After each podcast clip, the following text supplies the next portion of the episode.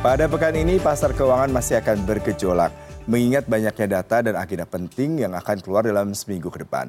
Dari sentimen dalam negeri adalah data neraca perdagangan Juli, sementara sentimen dari luar negeri akan datang dari data pertumbuhan ekonomi Jepang, data penjualan retail dan pengangguran di Tiongkok, serta risalah pertemuan Federal Open Market Committee pada Juli lalu. Dan untuk membahasnya sudah bergabung melalui sambungan virtual praktisi pasar modal Hans Kwee. Selamat pagi Pak Hans.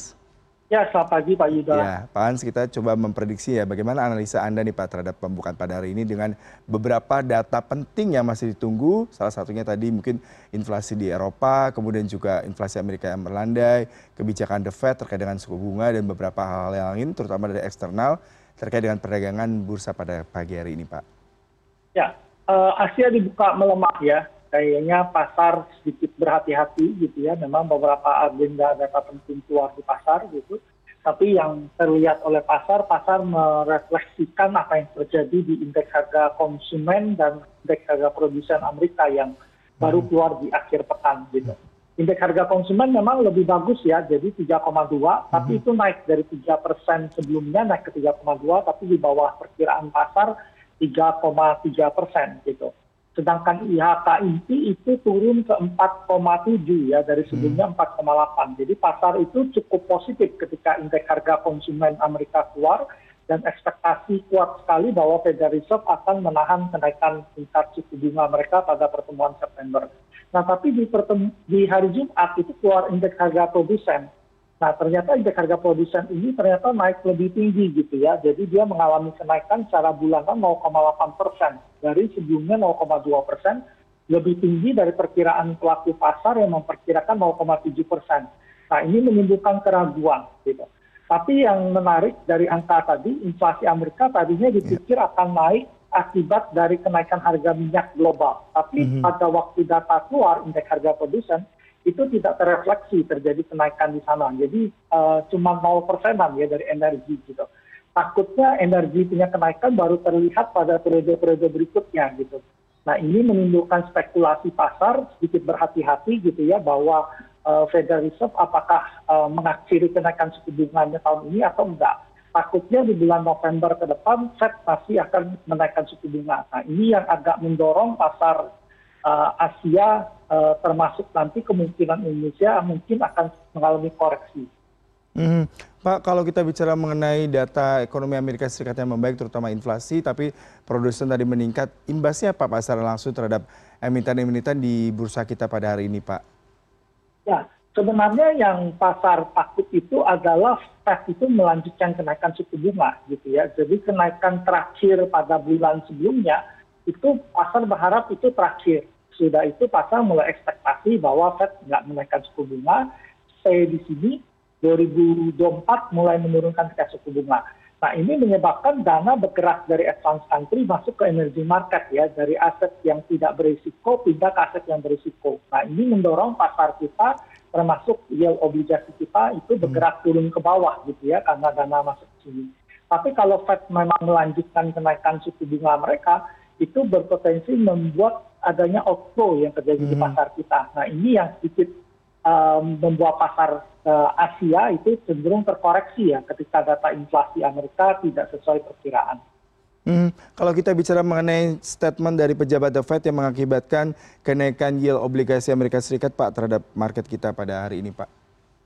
Ya, memang kalau kita lihat pekan-pekan sebelumnya beberapa pejabat Fed mengatakan mereka belum akan menurunkan suku bunga tahun ini, ada yang mengatakan masih butuh kenaikan gitu ya karena mereka memang melihat target mereka 2%. Nah, padahal inflasi sekarang 3,2. Tapi yang jadi perhatian benar-benar itu adalah inflasi inti itu masih di 4,7%. Nah, ini yang kita khawatirkan kalau terjadi kenaikan suku bunga. Nah, sedangkan BI sendiri strike-nya dengan Fed itu sisa 25 basis point gitu.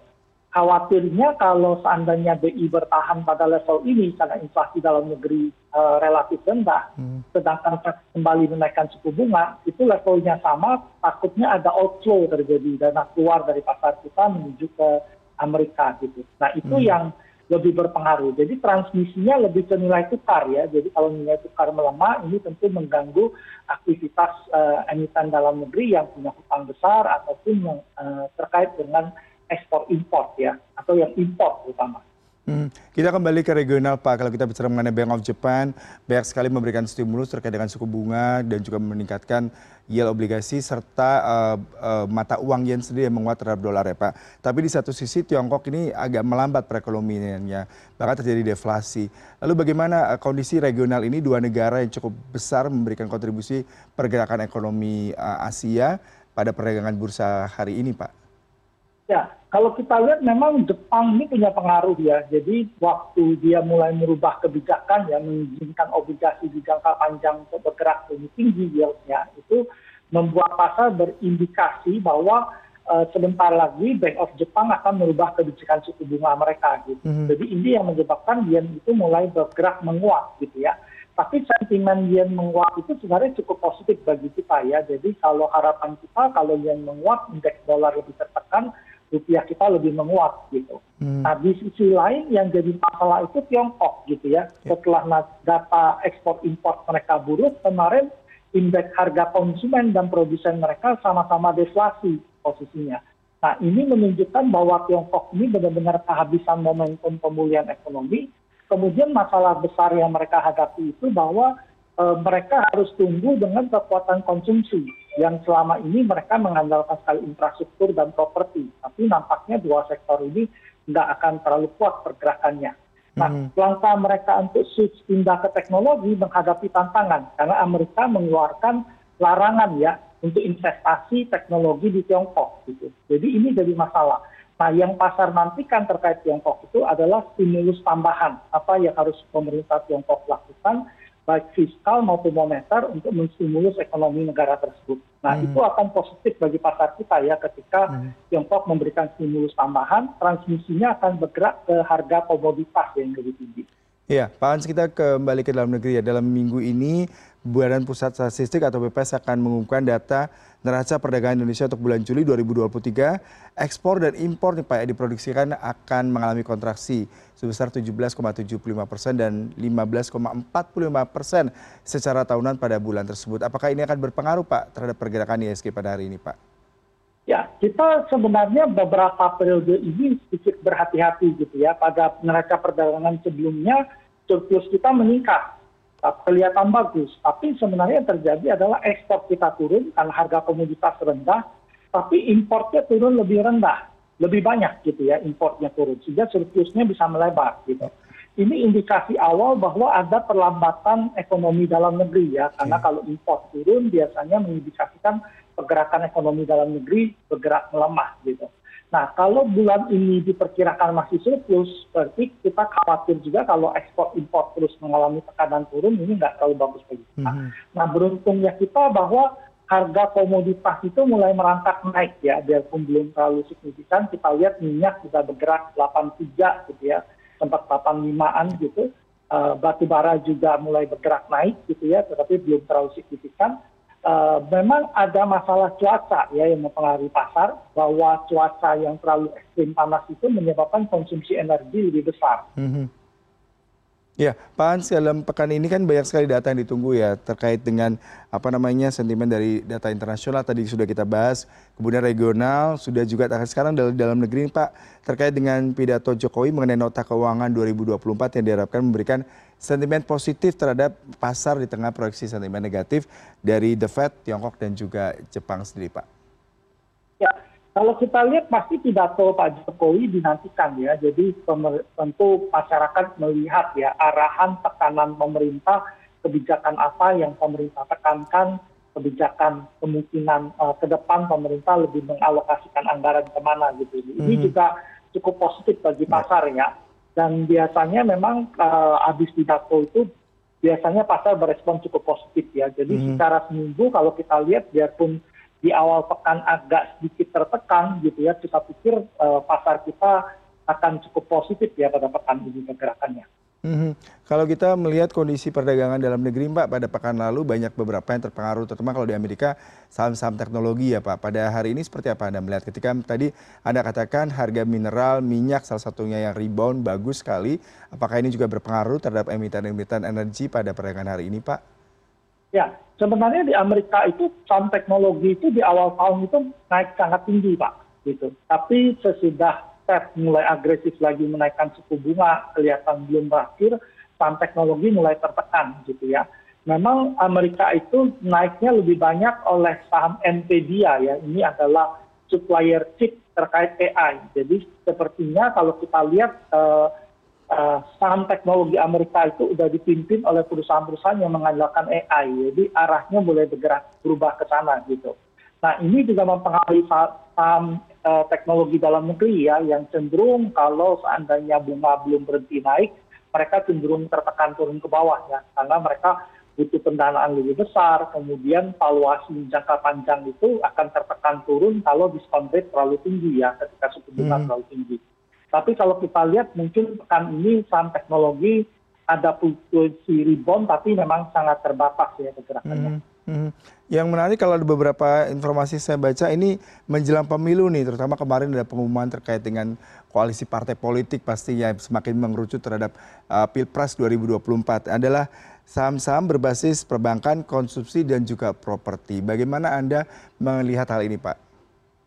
Ya, kalau kita lihat pertama perbankan ya, perbankan di Indonesia itu selalu bagus ya saham perbankan. Kemarin kinerja yang keluar juga bagus ya, jadi perbankan Indonesia itu udah terbukti gitu ya bahwa dalam kondisi bunga tinggi ataupun rendah kinerja tetap bagus. Nah, menjelang pemilu biasanya aliran dana lebih kuat gitu ya. Jadi tentu perbankan salah satu yang lebih diuntungkan.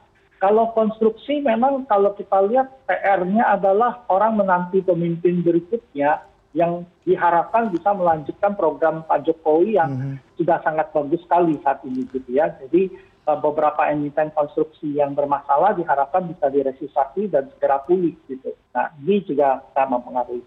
Nah kalau kita lihat sektor properti sendiri memang ada indikasi mulai bangkit sektor properti gitu ya.